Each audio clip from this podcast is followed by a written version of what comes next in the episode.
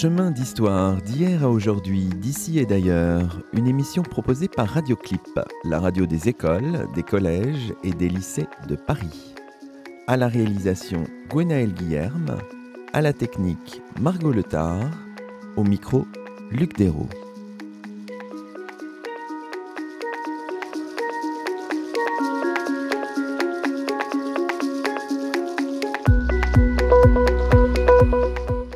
Bonjour à toutes et à tous, c'est le douzième numéro de Chemin d'Histoire, une émission proposée par Radioclip. Et nous avons la joie de cheminer aujourd'hui en compagnie de Paulin Ismar. Bonjour à vous. Bonjour.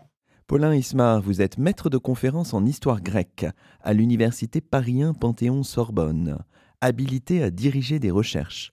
Vous venez de faire paraître aux éditions du Seuil, dans la prestigieuse collection L'univers historique, dirigée par Patrick Boucheron, un ouvrage intitulé La cité et ses esclaves, institution, fiction, expérience. Cet ouvrage paraît quelques quatre ans après un autre livre, publié chez le même éditeur et dans la même collection, La démocratie contre les experts, les esclaves en Grèce ancienne, un ouvrage traduit en anglais en 2017. Aujourd'hui, dans nos chemins d'histoire, nous revenons sur l'esclavage en Grèce, singulièrement à Athènes au 5e et au 4e siècle avant Jésus-Christ, sur les liens étroits qui unissent l'invention de la démocratie et l'esclavage, et sur les relations souterraines qui nouent l'histoire de l'esclavage antique à notre présent, pour reprendre les mots de la quatrième de couverture de l'ouvrage. Alors peut-être on peut commencer par poser une question un peu, un peu générale. De, quoi finalement ce, livre est-il le nom, euh, Paulin Ismar? S'agit-il d'une histoire de l'esclavage athénien ou est-ce que c'est un peu plus complexe que ça? Bah, Je dirais qu'il y a trois chemins euh, qui euh, s'entremêlent dans le livre. Le premier d'entre eux, c'est effectivement une histoire, peut-être moins de l'esclavage athénien, ou en tout cas c'est pas une histoire des esclaves athéniens, qu'une histoire de l'institution esclavagiste.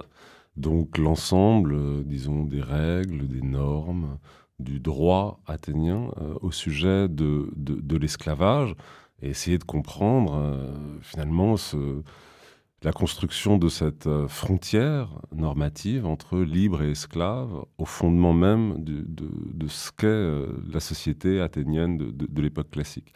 Puis un deuxième chemin qui consiste aussi à réfléchir aux spécificités de ce qu'est l'esclavage grec, et même à plusieurs reprises dans le livre, on pourrait dire l'esclavage gréco-romain, au regard euh, des autres sociétés esclavagistes de l'histoire. Donc il y a cette dimension comparatiste euh, qui traverse le livre et à laquelle je, tiens beaucoup.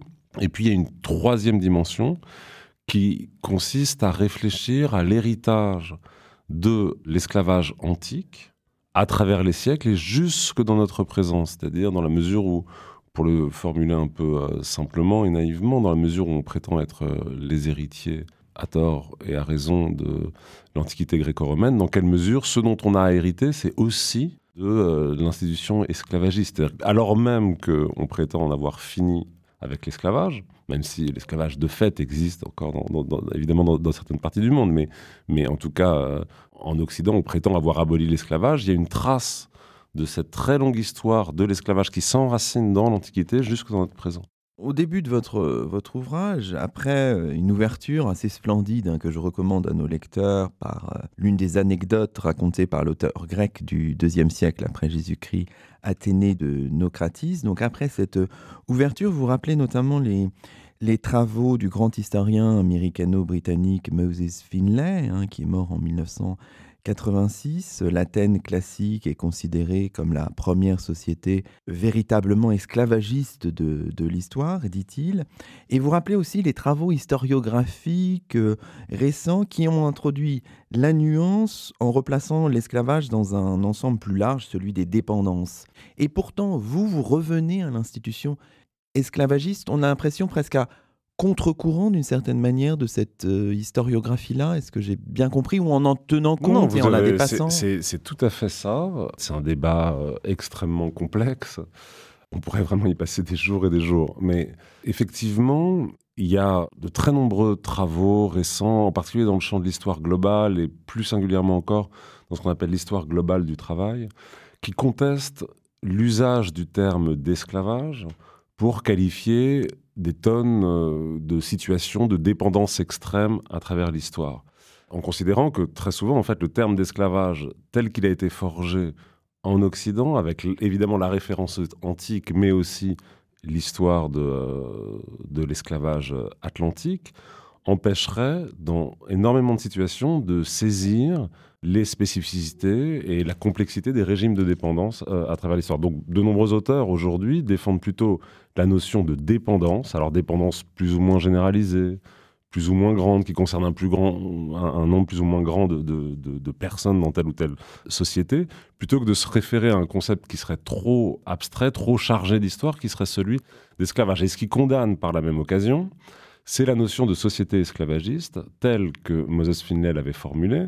Et Moses Finlay avait euh, utilisé cette typologie en distinguant société esclavagiste et société à esclaves et en considérant que les sociétés esclavagistes, donc celles dans lesquelles euh, une grande partie de la production repose sur le travail servile, dans lesquelles les esclaves représentent une partie importante de la population et dans lesquelles l'esclavage surdétermine, disons, euh, l'essentiel de la culture de ces sociétés, et eh bien Finlay disait que des sociétés esclavagistes, il n'y en a que cinq dans l'histoire. Athènes, Rome, le Brésil, l'Amérique et euh, les Antilles d'époque coloniale. Où je me situe dans, ce débat-là, je pense que la, typologie fabriquée par Finlay mérite d'être amendée. Je pense que, évidemment, que le terme de société esclavagiste, à mon sens, a encore du sens c'est-à-dire qu'il y a des sociétés qui ne peuvent se reproduire sans avoir un recours, sans supposer un recours massif à des individus qui sont esclaves, que dans ce contexte, euh, il y a bien une spécificité quand même des, sociétés antiques ou, du, monde gréco-romain, c'est que c'est des sociétés qui ont construit comme deux entités euh, totalement polarisées le statut de libre et celui euh, de citoyen, qui se sont construits totalement en miroir, au point de concevoir l'essentiel des formes de dépendance sous le registre de l'esclavage, et ça c'est tout à fait euh, singulier, d'envisager même euh, le travail dans sa forme la plus abstraite, théorique, comme nécessairement relevant de l'esclavage, c'est quand même quelque chose aussi de, tout à fait euh, singulier dans, l'histoire.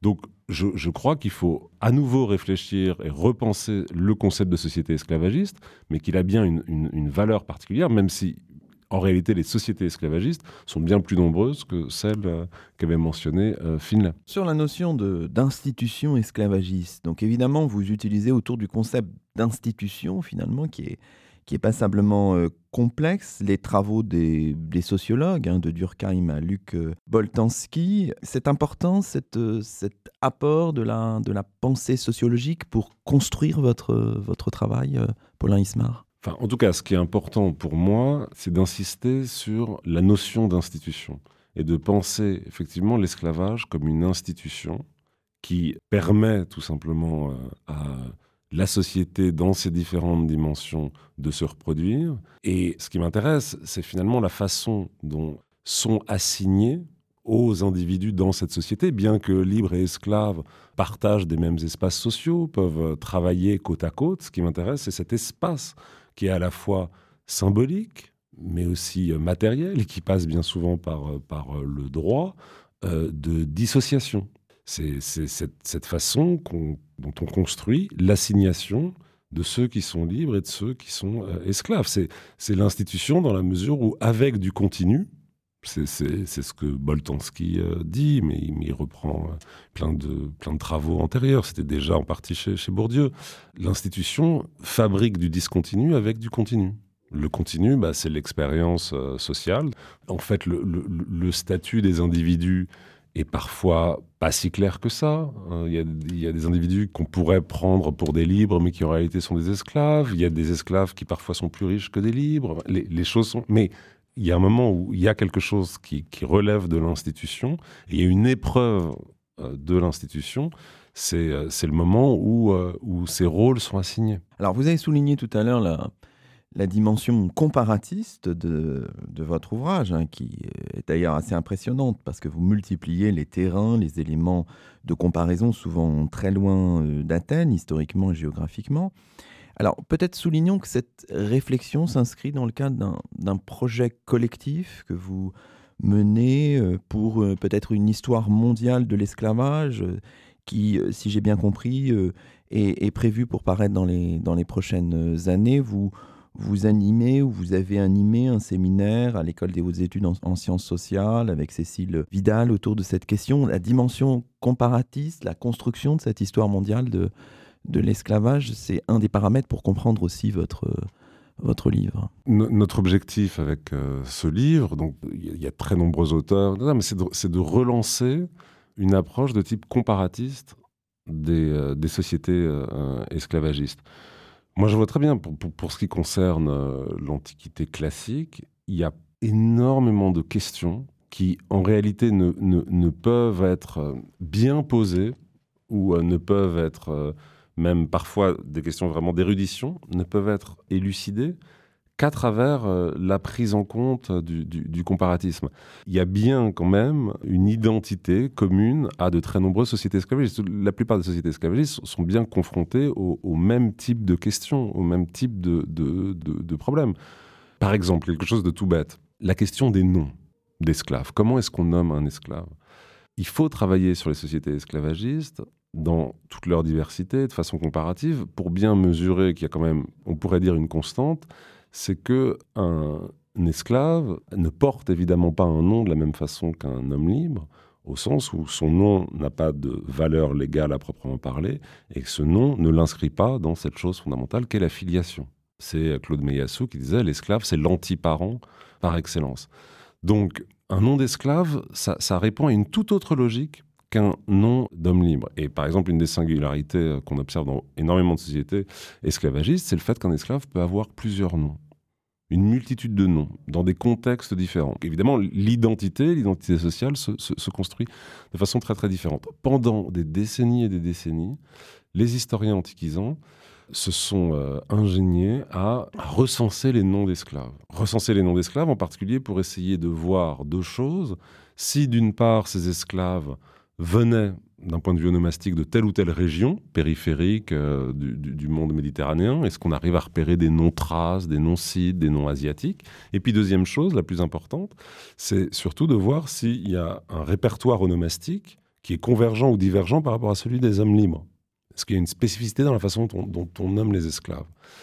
Cette question, elle, elle doit être totalement revisitée parce qu'un simple examen comparatiste, enfin travailler dans une perspective comparatiste sur la question de, de, l'onomastique servile, vous invite à totalement revoir tout ce qu'on a dit pendant très longtemps sur les noms d'esclaves dans, l'Antiquité, parce qu'on se rend bien compte qu'en réalité, selon les contextes, les noms varient considérablement. là, je prends juste un exemple comme ça que j'avais en tête, mais je pense qu'il y a énormément de choses qu'on peut travailler de façon comparatiste euh, à propos des sociétés esclavagistes. Alors, ça veut quand même dire qu'on a une perspective sur ces sociétés qui est, on peut le dire, moi c'est un peu ce que je défends, qui est un peu de type institutionnaliste.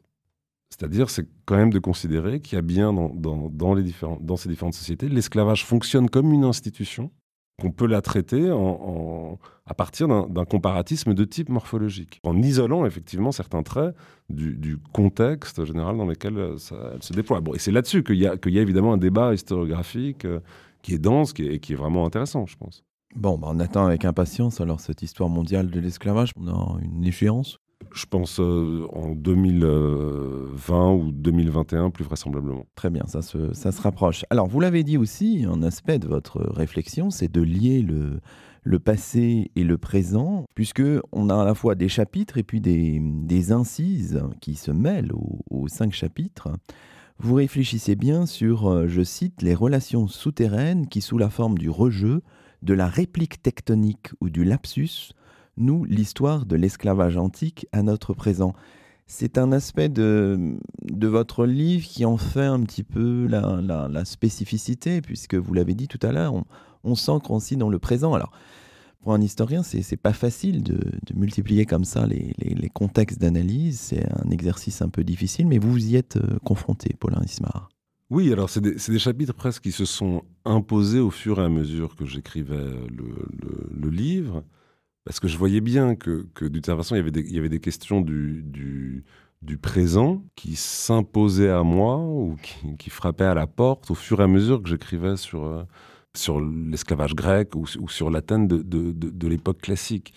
sans entrer dans, dans, dans, dans, les détails, en fait, ces différentes incises, elles sont quand même de formes euh, assez différentes les unes euh, des autres. Mais il y en a une qui porte sur euh, le droit du travail contemporain, l'autre sur la robotique.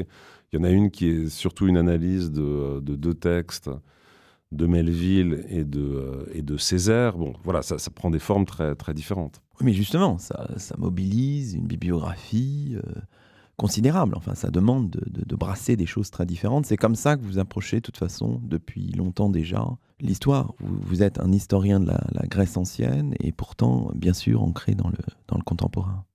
Oui, oui, c'est comme. Enfin, c'est. Tout le monde ne le fait pas ainsi. Non, non, bien sûr, euh, mais c'est ça. Effectivement, c'est enfin, comme ça que je que j'envisage mon, mon travail. Mais j'ai souvent besoin d'aller lire des choses euh, a priori très lointaines pour revenir à, ce que je fais. Et j'ai aussi besoin de, de, me, de me nourrir euh, de, de travaux qui, qui sont, euh, qui, ont a priori, dont on pourrait penser a priori, qui n'ont, pas euh, grand-chose à voir. Mais c'est un mouvement, c'est, des phases quoi, dans le travail. Mmh. Pendant, pendant un moment, évidemment, je, je, suis plongé dans dans les sources grecques, dans les inscriptions, dans, dans, dans, dans les textes. Et puis à un moment, j'ai besoin de, de partir euh, assez loin. Mhm. Mais, mais mon plaisir intellectuel, alors j'espère pouvoir le transmettre, mais mon plaisir intellectuel, il est dans ce, dans ce, dans ce va-et-vient, il, est dans cette euh, circulation. Pour moi, il n'y a rien de plus... Plus intéressant, enfin de plus beau. Mais effectivement, alors d'autres historiens diraient quelque chose de, je pense, concevraient leur métier ou leur plaisir d'être historien de façon radicalement différente.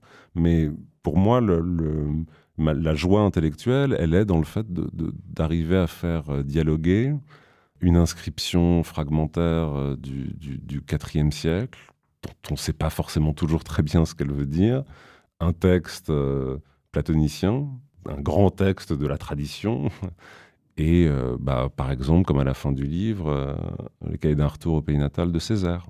Et je pense que ces, circulations existent. Alors justement, euh, vous, évoquez la bibliographie. Alors les sources, hein, vous insistez aussi sur l'importance du droit et sur la difficulté pour le cas athénien de, déterminer les, les, cadres légaux, sauf à adopter une démarche régressive, mais qui est un petit peu périlleuse pour l'historien, des faits sociaux aux normes. Il y a toute cette complexité quand même des, sources euh, de la Grèce classique euh, qui sont euh, difficiles à approcher, qui demandent tout un, tout un travail intellectuel, Paulin Ismar. Oui, c'est-à-dire que la spécificité du, droit athénien de l'époque classique, mais du droit grec en général, c'est qu'il n'y a, pas de, a pas de juriste professionnel.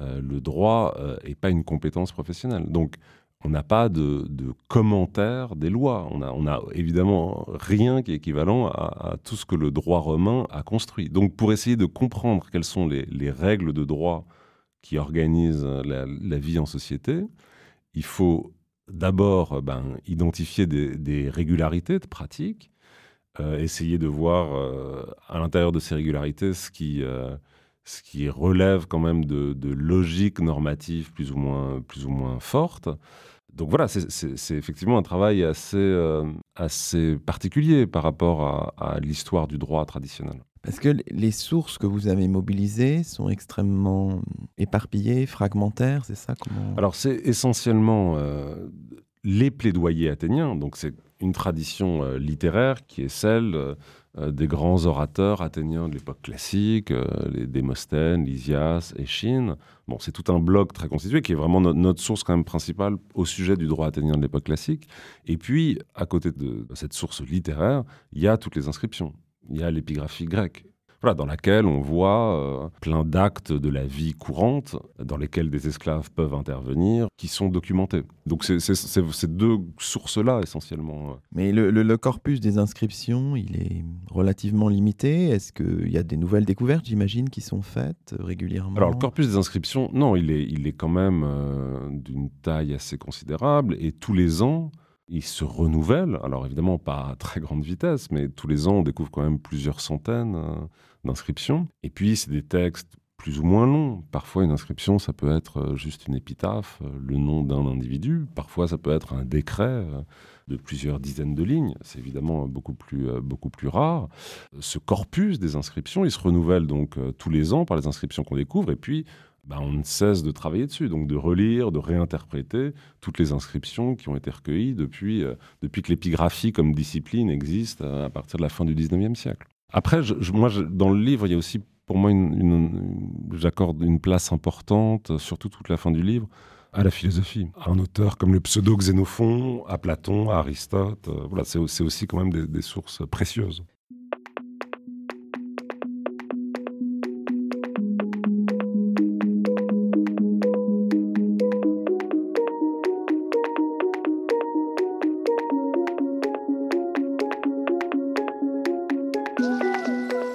Vous écoutez Chemin d'Histoire, une émission proposée par Radioclip, la radio des écoles, des collèges et des lycées de Paris. Ce numéro est mis en onde par Margot Letard. Aujourd'hui, Luc Dérault s'entretient avec Paulin Ismar, maître de conférence en histoire grecque à l'université Paris Panthéon-Sorbonne, habilité à diriger des recherches. Paulin Ismar, qui vient de faire paraître aux éditions du Seuil La Cité et ses esclaves, institution, fiction, expérience.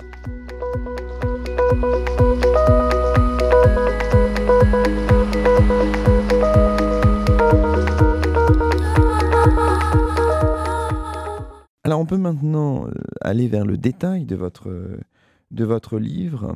Dans votre premier chapitre, vous rappelez que dans le monde antique, plus largement pour toute la période qui précède l'avènement du droit naturel moderne, en fait, l'esclave est à la fois pensé comme une chose et comme une personne. Que l'esclave soit la propriété d'un autre individu ne retire rien à son humanité, dites-vous. Donc il faut penser ces, ces deux choses-là, et pour nous, c'est oui, c'est très, difficile. difficile. parce que c'est vraiment un des éléments, je pense, euh, structuraux qui, qui distingue la pensée, disons, moderne ou la pensée juridique moderne issue du droit naturel et la pensée euh, des hommes du monde gréco-roman.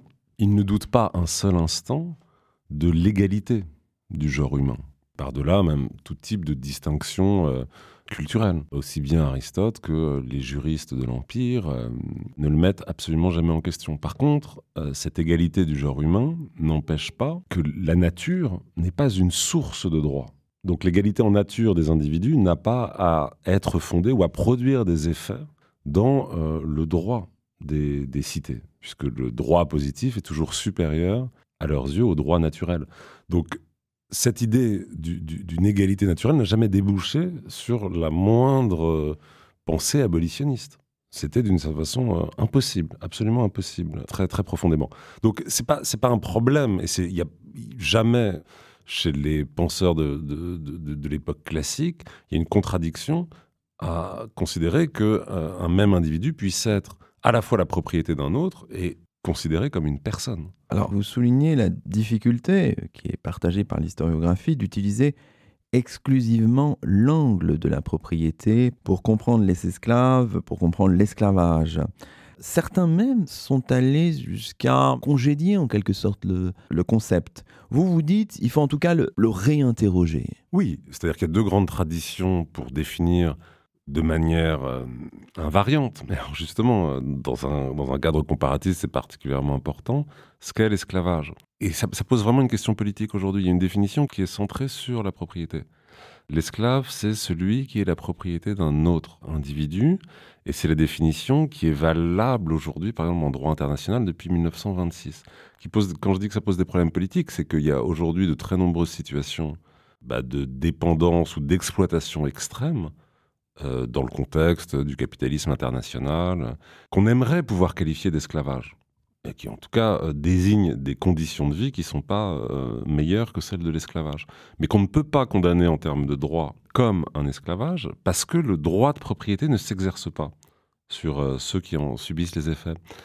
Par ailleurs, en fait, dans beaucoup de sociétés, alors c'est tout ce qu'avait montré Orlando Patterson et dans, dans une moindre mesure Alain Testard, il y a une autre définition de l'esclavage qu'il faut aussi mettre en, évidence, qui est centrée cette fois-ci sur la notion de déshonneur ou sur l'idée de l'exclusion. L'exclusion, l'esclave, c'est avant tout celui qui est privé de personnalité, qui est privé d'honneur et qui est exclu des dimensions fondamentales et de, de, telle ou telle société, en particulier de l'ordre de la filiation, de l'ordre de la parenté. C'est toujours cette idée que l'esclave est l'anti-parent par excellence. Donc ces deux définitions, elles sont assez contradictoires en fait. Et je pense que dans le monde grec, elles fonctionnent toutes les deux. Enfin, C'est-à-dire que selon le, type de document, le type de situation qu'on est amené à, à considérer, on insistera sur tel ou tel point. Que, l'esclave soit la propriété d'un autre, c'est absolument évident. Et, c'est d'abord comme ça que, par exemple, les philosophes de l'époque classique le, comprennent. C'est d'abord, ça fait d'abord partie des, des, ktémata, hein, des, biens possédés par un individu. Mais évidemment, euh, le déshonneur constitutif et l'absence d'identité évidemment, est, central. si on essaie comme ça de définir de manière générale ce qu'est un esclave dans le monde euh, grec. Mais tout ça se réalise évidemment dans un statut, un mmh. statut légal. Dans une cité, on, sait ce qu'est un esclave. Alors moi, j'essaie de montrer en particulier dans le livre qu'il existait, contrairement à ce qu'on a longtemps pensé, il existait bel et bien des listes d'esclaves, c'est-à-dire que la cité était en mesure de définir assez précisément le, statut des individus. Et les cités avaient une, connaissance... Euh, de l'identité, euh, du nombre de leurs esclaves. D'accord, mais qu'est-ce que ça veut dire le fait qu'il y avait des, pratiques d'identification? Bah, Déjà, ça veut dire quelque chose d'assez important, c'est que l'esclave n'est pas seulement confiné au rapport avec son maître. Alors évidemment, en droit, il est sous la pleine autorité et la pleine puissance de, son maître, mais en même temps, la cité a les moyens de, euh, en tout cas, de dénombrer, d'identifier ses esclaves. Alors que pendant longtemps, on pensait que c'était, d'une certaine façon, l'esclave était euh, propriété de l'oikos, euh, donc de la, maison, sous la puissance du maître, et que c'était presque une réalité totalement domestique, totalement voilà, dans, le champ du, domestique, du patrimonial, et, pas sous le contrôle des institutions civiques. Donc vous dites, coexistent finalement deux cités, une cité de papier capable de dénombrer et de recenser ces personnes et ces biens, une cité de la parole capable par la simple interreconnaissance de ses membres de s'appréhender et dont la scène judiciaire est le lieu d'expression par excellence, reléguant donc les non-citoyens à l'écart du champ politique. Oui, c'est-à-dire ce qui est frappant, c'est que tous ces instruments dont dispose la cité pour dénombrer, identifier ses esclaves ne sont pas mobilisés lorsqu'il s'agit de fixer l'identité d'un individu. Et on ne les mobilise pas en particulier lors des procès, où la procédure reste essentiellement orale.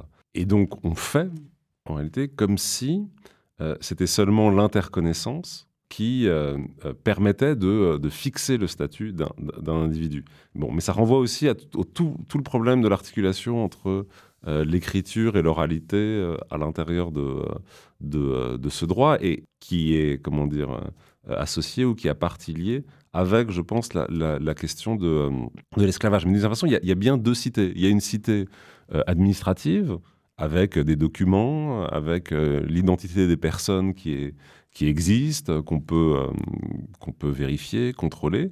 Et puis, il y a une cité au tribunal, dans le cadre mmh. du procès, qui est quand même le lieu où, l'identité des individus est tranchée, et qui ignore, et qui, qui fait mine d'ignorer tous ces documents.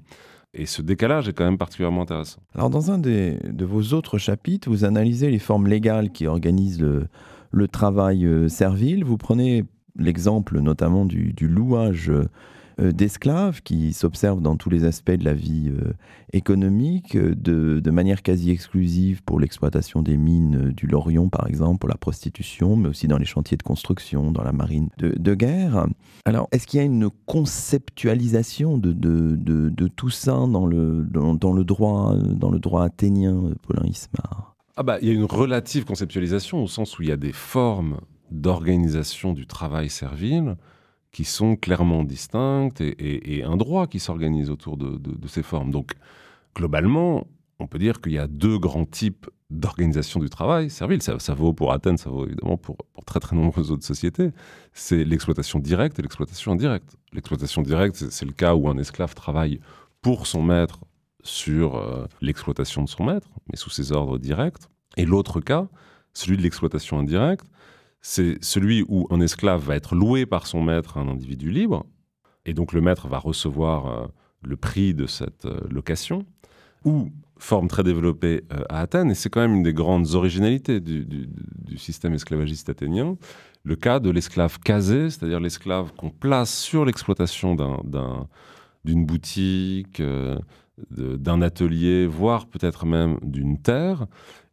L'esclave a pour charge de, de, rentabiliser cette exploitation, et en contrepartie, il doit verser une rente régulière à son maître. Mais dans euh, ce système rentier, hein, donc il y a un usage rentier de l'esclavage, mhm. c'est-à-dire où, les maîtres finalement ne, pensent le profit qu'ils peuvent tirer du travail servile qu'à travers une rente régulière.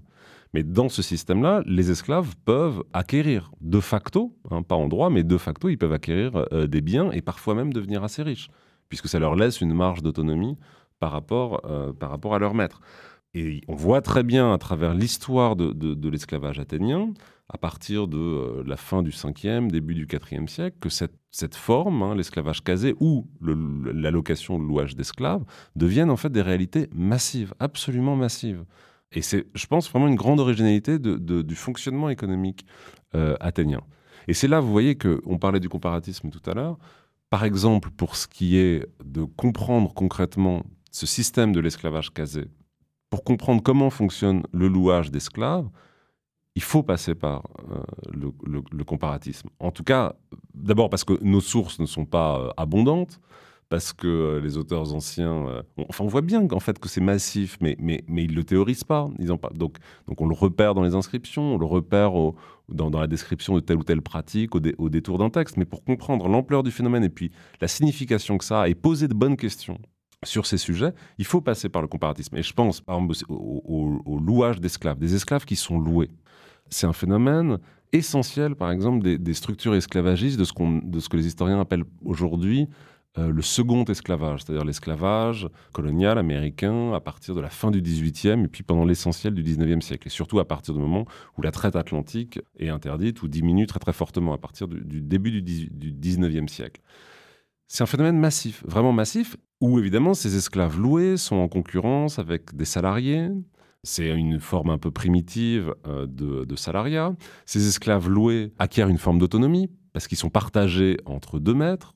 Mais en même temps, les historiens montrent bien que euh, la question qui se pose, c'est que cette pratique permet au système esclavagiste de s'enraciner, de se développer, puisque beaucoup de, euh, gens qui ne possèdent pas d'esclaves bah, peuvent louer des esclaves. Donc il y a plein de questions, on le voit bien, qui sont très très intéressantes autour de cette pratique très, très concrète, hein, louer un esclave, enfin deux, hommes libres qui se louent des esclaves, qui, à mon avis, permettent de repenser totalement ce qu'est la structure euh, économique athénienne des, 5e, 4e siècles. on voit bien la, diversité des formes qui organisent le travail servile.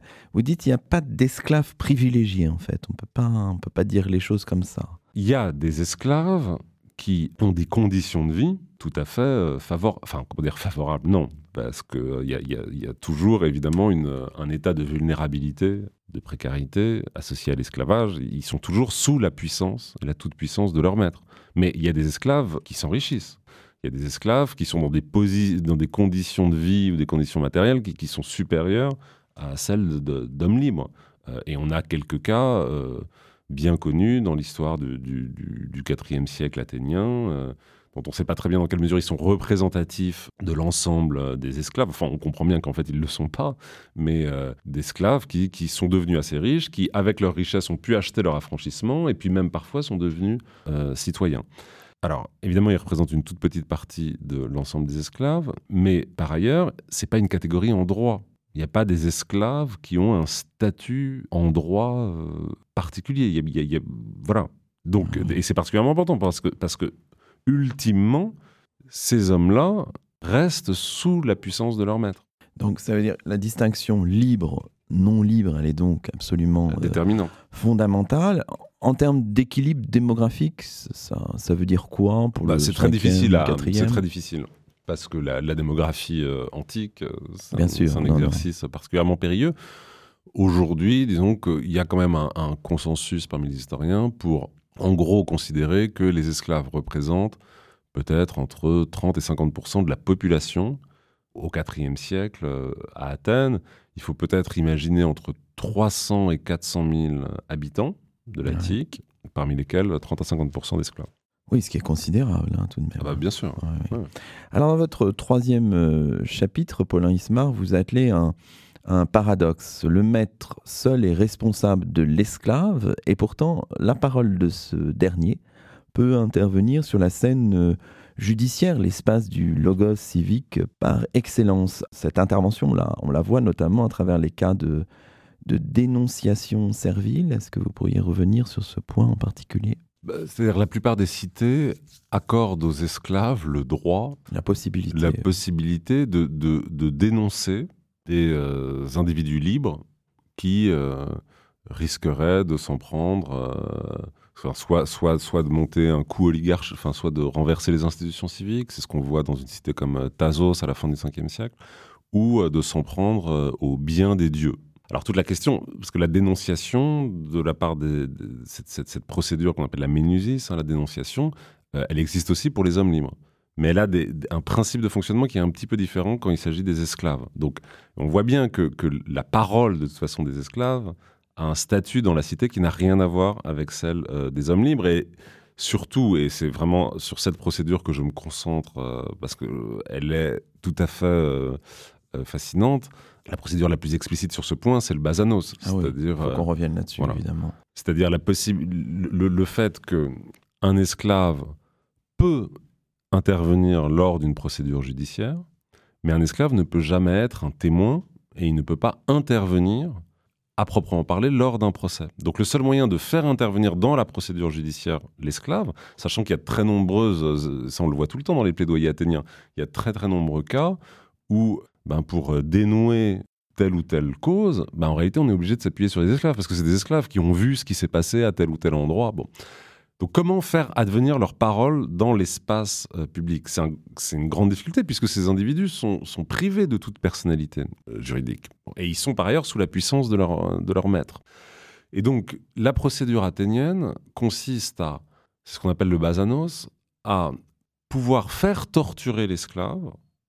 L'esclave doit répondre à un questionnaire qui est très précis, sous torture, par oui ou par non. Et ces réponses sont consignées sur un document écrit qui ensuite fait partie des pièces qu'on peut mobiliser ou pas lors, euh, du, euh, lors du procès. Mais tous les textes grecs sont explicites. Ce n'est pas l'esclave à proprement, qui à proprement parler qui, qui prend la parole sous torture, c'est son corps. C'est le corps de l'esclave qui parle. Et il faut prendre au sérieux ces, euh, mots. Euh, la torture est là pour faire parler un corps, puisque l'esclave en tant que personne n'existe pas. Mais ce qui existe, en termes de droit, c'est son corps. Son corps qui est la propriété d'un homme libre. Cette procédure, elle est tout à fait exceptionnelle, parce que d'une certaine façon, elle, elle, euh, on, est dans quelque chose qui n'a rien à voir avec tout ce que euh, ben, Michel Foucault, par exemple, nous a appris à, regarder, euh, c'est-à-dire cette longue histoire de l'aveu, de la torture, où il s'agit à chaque fois, disons depuis la fin de l'Empire romain, de faire témoigner quelqu'un qui est identifié comme coupable. Et donc, on est dans cette économie de l'aveu. Là, on est dans quelque chose qui n'a absolument rien à voir, puisque ces esclaves sont innocents. Ils sont clairement innocents. On les, torture et on fait intervenir leurs paroles précisément parce qu'ils sont d'une façon extérieurs au champ civique. Et alors, ce qui, moi, me, trouble énormément, et ce sur quoi j'essaie vraiment de réfléchir dans le livre, c'est que cette procédure ressemble énormément, dans sa forme même, aux procédures de consultation oraculaire dans certains sanctuaires, où on va voir le Dieu, on lui pose euh, une question, là aussi qu'on va consigner par écrit, et à cette question, le Dieu ne peut répondre que par oui ou par non. C'est-à-dire le questionnaire est fermé. Et je pense que c'est en relation avec ces pratiques oraculaires qu'il faut essayer de comprendre euh, cette très étrange procédure qu'est le basanos, mais qui est la seule procédure par laquelle la parole d'un esclave peut euh, intervenir sur, sur la scène du droit. Il y a quand même une, difficulté, c'est quand on regarde cette, cette procédure, je crois que l'allemand euh, Gerhard Thür a examiné euh, 42 cas dans les plaidoyers antiques, on voit qu'aucune n'arrive à son terme, au terme de la torture. Donc ça, pose quand même une difficulté, non, euh, Paulin Ismar Là, vous abordez quelque chose de très compliqué, parce que je pense que dans au moins trois cas sur ces, sur ces 42 cas, la torture a pu avoir lieu. Par ailleurs, ces formes de torture, sous le nom parfois de Basanos, dans l'espace privé, elles sont constamment euh, mentionnées. Ce qu'on voit dans les plaidoyers, c'est ce sur quoi euh, Tur évidemment a, raison, c'est que très souvent, on menace son adversaire de faire intervenir des esclaves. Et puis, en dernière instance, parce qu'il faut que les deux parties soient d'accord hein, pour que les, esclaves interviennent, il y a toujours une des deux parties qui se débine. Mais avec l'idée que euh, si les esclaves intervenaient, leur parole ne pourrait, leur parole sous torture, ne pourrait jamais être mise en doute. C'est-à-dire qu'il y a, ce, il y a cette rhétorique commune à tous les plaidoyers qui est qu'il n'y a pas de preuve meilleure que celle du Basanos. Il y a, toujours l'idée que la parole de l'esclave sous torture viendrait immédiatement interrompre le procès, parce que c'est un type de parole qui est totalement différente de la parole délibérative qui a lieu euh, dans, le procès, qui oppose deux citoyens libres, qui se contredisent, qui argumentent. Là, on est dans autre chose. C'est une parole, qui vient, qui est extérieure, qui peut euh, venir interrompre le, pleinement le, débat. Oui, donc ça veut dire que ce, ce n'est pas, pour vous, ce n'est pas une fiction légale. C'est excessif de, de penser comme ça. Non, parce que si on... C'est même faux, donc. Oh, non, mais surtout, surtout, il y a, y, a, y a, deux, voire trois cas où on voit bien que euh, le, le Basanos euh, a pu avoir lieu. Et par ailleurs, surtout, une des difficultés qu'on a, c'est que on, pourrait prendre d'autres procédures du droit euh, athénien, par exemple tout ce qui est du registre du serment, où on observerait exactement la même chose que pour, que pour le Basanos. C'est-à-dire que dans les plaidoyers, les orateurs sont en permanence en train de dire tu as refusé de, prêter serment, c'est la preuve que tu es coupable, etc. etc. Enfin, y a... Et la procédure fonctionne de façon assez proche de, celle du, du Basanos, et pourtant on sait bien que euh, le serment euh, avait lieu, que la procédure est, bien attestée par ailleurs. Enfin, et puis, il y a un texte du IIIe siècle dans lequel on voit bien le basanos fonctionner. Alors, vous l'avez dit tout à l'heure, il faut euh, donc considérer cette parole des esclaves, cette parole extérieure, il faut faire l'analogie avec la parole oraculaire. Pour conclure ce chapitre, vous dites le basanos contribue à mettre en scène la distinction entre libre et esclave et surtout, je vous cite, participe d'un certain régime de construction de la vérité ou d'une épistémologie civique. Est-ce que vous pourriez un petit peu nous, nous éclairer là? C'est complexe. C'est un peu, oui, c'est complexe. C'est un peu le prolongement de ce que j'avais essayé de montrer dans mon livre consacré euh, aux esclaves publics, où la question, pour moi, à ce moment-là, était d'essayer de comprendre pourquoi certaines tâches qui réclamaient une expertise et une compétence tout à fait singulière étaient confiées à des esclaves, et des esclaves qui étaient euh, des esclaves publics, donc des esclaves propriétés à titre collectif de l'ensemble de la cité. Et donc la cité en venait à externaliser un certain type de savoir qu'il fallait mieux placer entre des mains étrangères que les voir potentiellement entre les mains d'un citoyen qui pourrait les utiliser comme un titre à gouverner. Et ce que j'avais essayé de mettre en évidence à ce moment-là, c'est bien l'existence d'une épistémologie civique particulière, donc la façon de construire, d'organiser l'émergence euh, et la circulation du savoir, enfin d'un savoir euh, collectif dans l'ensemble de la cité. Il me semble que là aussi, il s'agit de placer l'esclave dans une position tierce, extérieure, et depuis cette position extérieure à l'espace qui est celui de la délibération en commun, celle des citoyens, et depuis cette position extérieure, instituer une parole de vérité qui puisse faire autorité sur euh, euh, l'ensemble des, euh, des, citoyens. L'esclave ici n'est pas une personne, c'est un médium d'une façon par laquelle une parole extérieure peut, peut s'imposer. Une parole qui est bien une parole de vérité. C'est comme ça qu'il faut penser le, le, basanos. C'est pour ça que l'analogie avec la fonction oraculaire est si importante. On peut revenir plus, plus rapidement sur les deux derniers chapitres de votre, de votre ouvrage. Alors, dans le, quatrième, vous évoquez l'asilie euh, servile. Est-ce que vous pourriez un peu nous, nous dire de quoi il s'agit et quel était l'objet de ce, ce, chapitre, Paulin Ismar? Ben, C'est un chapitre consacré à euh, une institution quand même très originale dans le monde grec, qui de toute façon ne nous est évidemment pas, pas étrangère aujourd'hui c'est l'institution de l'asilie, l'asilia, c'est-à-dire la possibilité qu'ont des individus de se rendre dans un sanctuaire dans lequel ils font un geste de supplication, et cet acte de supplication peut leur euh, permettre de, se placer sous la protection d'une divinité, et donc d'acquérir l'inviolabilité personnelle qui est celle du sanctuaire et de, et de, la divinité. L'asilie, elle existe, c'est-à-dire que le droit d'asilie, il existe dans de très nombreux sanctuaires du monde grec, il est valable pour des hommes libres ou pour des esclaves. C'est toute l'histoire d'Oedipe, par exemple, quand il se rend à Athènes, dans Oedipe à Colonne, pour chercher à être reconnu comme asilos. Et évidemment, notre droit d'asile dérive hein, de, cette tradition grecque. En même temps, il y a bien une asilie servile qui n'a rien à voir avec l'asilie des hommes libres. Et il y a toute une, législation civique très importante sur euh, l'asilie euh, servile. C'est très compliqué comme dispositif puisqu'il s'agit de, cantonner la possibilité qu'un esclave qui serait maltraité par son maître, la possibilité qu'il a, donc il, faut légiférer dessus pour savoir quand il, arrive dans un, sanctuaire, qui demande à être protégé par la divinité, bah, il reproche quelque chose à son maître. Dans certains cas, le prêtre peut faire venir le maître et s'engage alors une forme de euh, d'agone, de, combat, de conflit entre l'esclave et le maître, mais dans cet espace très particulier qu'est le, sanctuaire. Et puis le prêtre doit trancher sur euh, le sort euh, de, de l'esclave.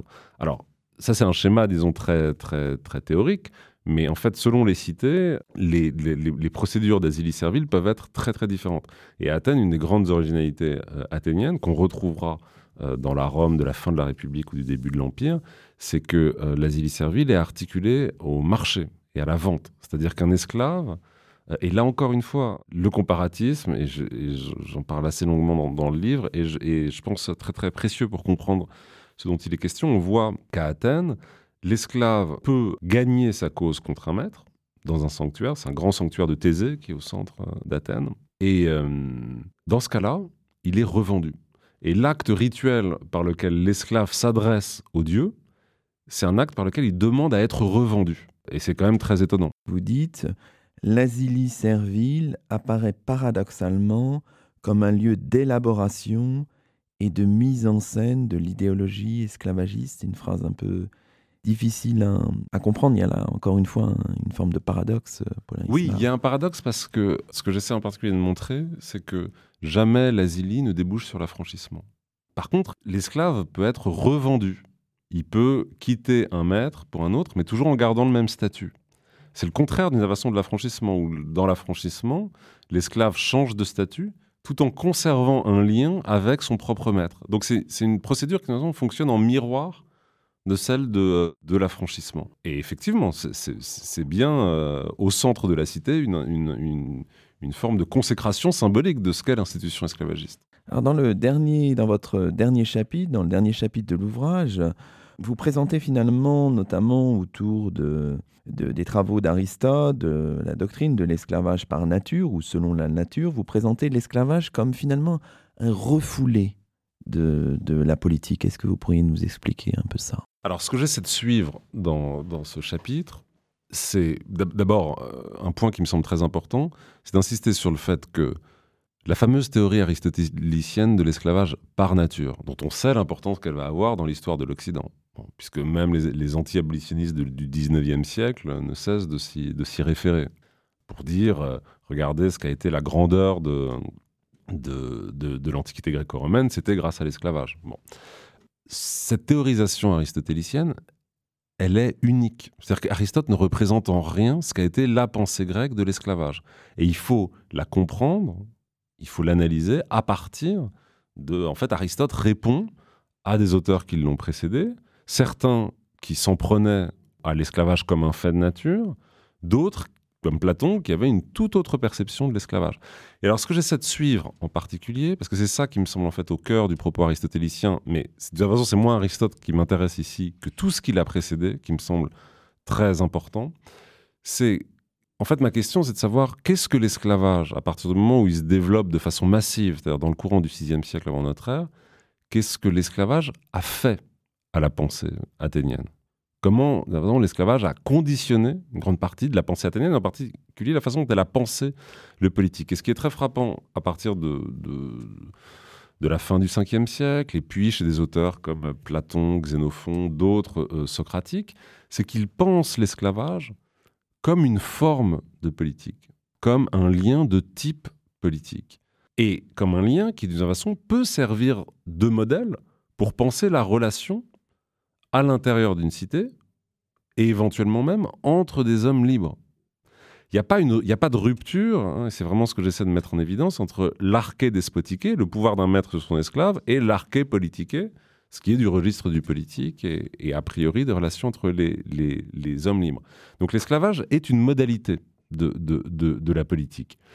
Et en réalité, alors c'est surtout en fait euh, un chapitre qui est consacré à Platon et, à l'importance même de la métaphore esclavagiste dans, euh, dans l'œuvre de Platon, son ampleur, qui en fait, en fait Platon, je le dis, hein, est, le plus grand penseur de l'esclavage de, toute l'Antiquité, même s'il n'y a pas de théorie de l'esclavage, mais l'esclavage est partout présent chez Platon, ça, structure le monde platonicien, et bon, c'est ce qui m'a particulièrement intéressé. Mais en tout cas, Aristote fait rupture par rapport à toute cette tradition-là, puisque tout, l'objet de la politique est bien de dire que l'arché politiqué n'a rien à voir avec euh, l'arché despotique avec le pouvoir d'un maître et, de son esclave. On est dans deux réalités ontologiquement différentes. Et il s'agit bien d'exclure la question de l'esclavage du champ du politique.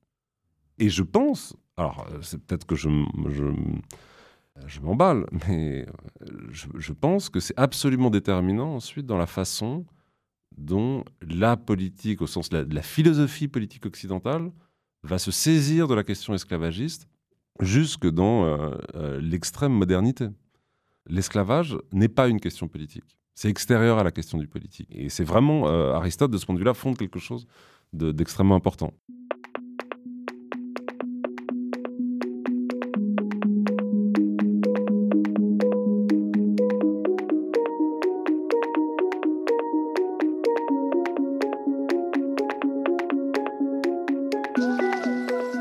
Vous écoutez Chemin d'Histoire, une émission proposée par Radioclip, la radio des écoles, des collèges et des lycées de Paris.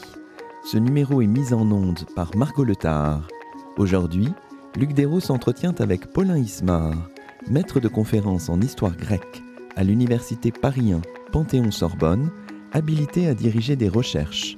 Paulin Ismar, qui vient de faire paraître aux éditions du Seuil La Cité et ses esclaves, institution, fiction, expérience. Alors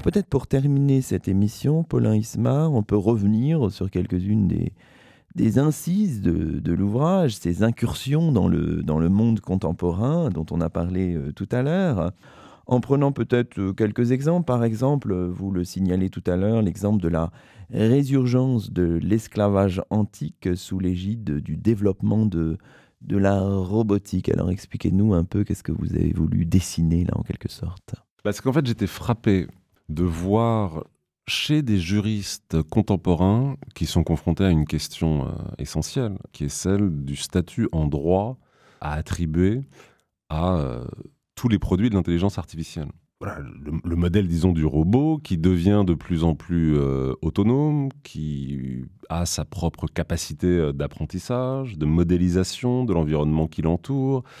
Et donc, euh, c'est une question qui se pose au, point que le Parlement européen en a fait l'objet d'une déclaration en 2017.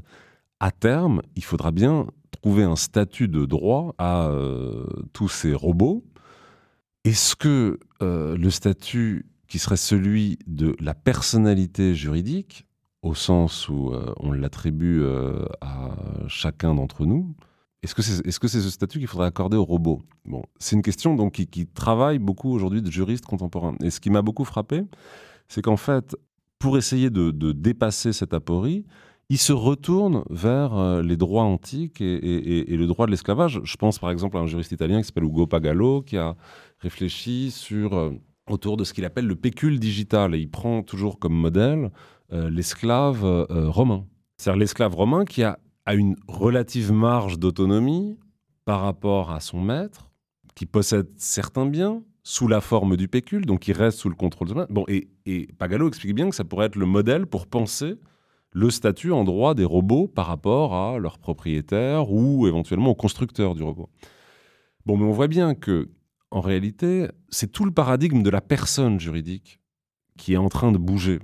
Et que les droits anciens, de ce point de vue-là, ont quelque chose à, nous apprendre. Parce qu'ils ne conçoivent pas, enfin, les acteurs du droit, avec cette notion aussi rigide de, celle de, la personne. Donc voilà, ma réflexion tourne autour de, ces éléments-là. Mais je pense que c'est vraiment cette, euh, euh, histoire de la, de la personne juridique qui naît en fait avec euh, la fin du Moyen Âge, le, début de l'époque moderne, parce qu'en réalité, dans, le droit romain de l'époque classique, il n'y a, pas, a pas de personne juridique à proprement parler. Enfin, en tout cas, ça, répond à une toute autre logique qui peut-être en train de, finir sous nos, yeux. Et il y a une résurgence de ce point de vue-là du du droit gréco-romain, on va dire très vite. Tout à fait. Alors on peut prendre un, deuxième ou même plutôt un second exemple qui est un peu paradoxal. On comprend à vous lire que la naissance de la démocratie, la démocratie athénienne, qu'on présente toujours aujourd'hui comme un modèle, ne s'accompagne aucunement de l'élaboration d'une pensée de la représentation. Et vous faites le lien avec l'esclavage. Alors expliquez-nous un petit peu, un petit peu tout ça finalement c'est que, effectivement, quand, on s'intéresse aux, politiques et à ce qu'a été la démocratie athénienne, ce qui la différencie d'abord et avant tout de, notre expérience de la démocratie, c'est l'absence de la représentation.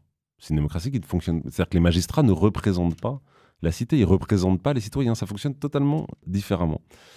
Mon hypothèse, c'est que ce n'est pas le seul élément qui explique pourquoi le concept même de représentation n'a jamais existé en, droit grec, mais aussi en fait en droit romain jusqu'à une époque très très tardive. Mais mon explication, c'est que c'est en grande partie le résultat de, l'esclavage, au sens où l'esclavage accomplissait parfaitement une relation de représentation qui supposait l'absorption d'une des deux parties dans l'autre, puisque l'esclave, dans la vie courante, accomplit un nombre de gestes euh, pour son maître, au sens où il est le prolongement de son maître qui est pleinement responsable des actes commis euh, par, euh, par son esclave. Donc on est dans un cas qu'on pourrait dire de représentation parfaite au sens de représentation-identification de, de, de, l'esclave et du maître, qui ne, qui ne forment en droit qu'une seule personne, ou presque. Or, en fait, les Athéniens ne pouvaient, c'est pas seulement vrai pour les Athéniens, mais ils ne pouvaient penser la représentation que sur le modèle comme ça d'une soumission absolue d'une des deux parties à l'autre et une soumission absolue euh, du représentant au représenté. Et dans ce contexte-là, la, représentation entre deux hommes libres était impensable. Était impensable. C'est-à-dire qu'elle elle, était prise dans le schème esclavagiste, dans le schème de la domination esclavagiste. Et ce faisant, vous prolongez en fait toute la réflexion qu'il y avait déjà dans la démocratie contre les experts votre précédent livre de 2015. oui, oui, tout à fait. de ce point de vue-là, c'est un prolongement. Mais dans, dans, la démocratie contre les experts, je le travaillais de façon différente. C'est-à-dire que c'était euh, c'était à partir de, de, quand même de la question de l'État, de l'invisibilisation de l'État à travers la figure de ces esclaves fonctionnaires. Là, ça, à mes yeux, hein, ça, ça plus d'ampleur. voilà, les questions sont plus, plus amples et plus profondes. Alors peut-être une dernière question sur vos, vos, projets. Donc là, on voit hum, maintenant une histoire mondiale de l'esclavage se, se, se, dessiner. Est-ce qu'il y a des horizons encore plus, encore plus lointains dans la, dans la recherche, euh, Paulin Ismar? Après la publication de ces, ces deux ouvrages 2015 euh, 2019 Alors là, je travaille en ce moment euh, avec euh, un, ami et collègue qui s'appelle Vincent Azoulay. avec lequel vous avez un long, avec lequel un long compagnonnage, une, grande, une grande amitié. Et on travaille en ce moment sur un livre là, qui, est consacré à vraiment l'histoire athénienne de la fin du 5e et du tout début du, du, du, 4e siècle, qui voudrait être un, essai d'histoire chorale autour de la notion de chœur, du choros. Donc voilà, là, c'est un retour, disons, au, à l'histoire euh, politique et sociale de, de, l'Athènes de la, de la fin du 5e siècle. Mais ensuite, c'est l'histoire mondiale de l'esclavage. Bah, très bien, tout ça fait de belles perspectives. Merci beaucoup. Bah, merci beaucoup à vous. Paulin Ismar. Et c'est ainsi que se termine le douzième numéro de Chemin d'Histoire. D'hier à aujourd'hui, d'ici et d'ailleurs, l'émission d'histoire de Radioclip. Nous étions en compagnie de Paulin Ismar, maître de conférence en histoire grecque à l'université Paris Panthéon-Sorbonne, habilité à diriger des recherches. Paulin Ismar qui vient de faire paraître aux éditions du Seuil La Cité et ses esclaves, institutions, fiction, expérience un très grand livre qui fera date. À la semaine prochaine pour un nouveau rendez-vous d'histoire sur Radio Clip, la radio des écoles, des collèges et des lycées de Paris.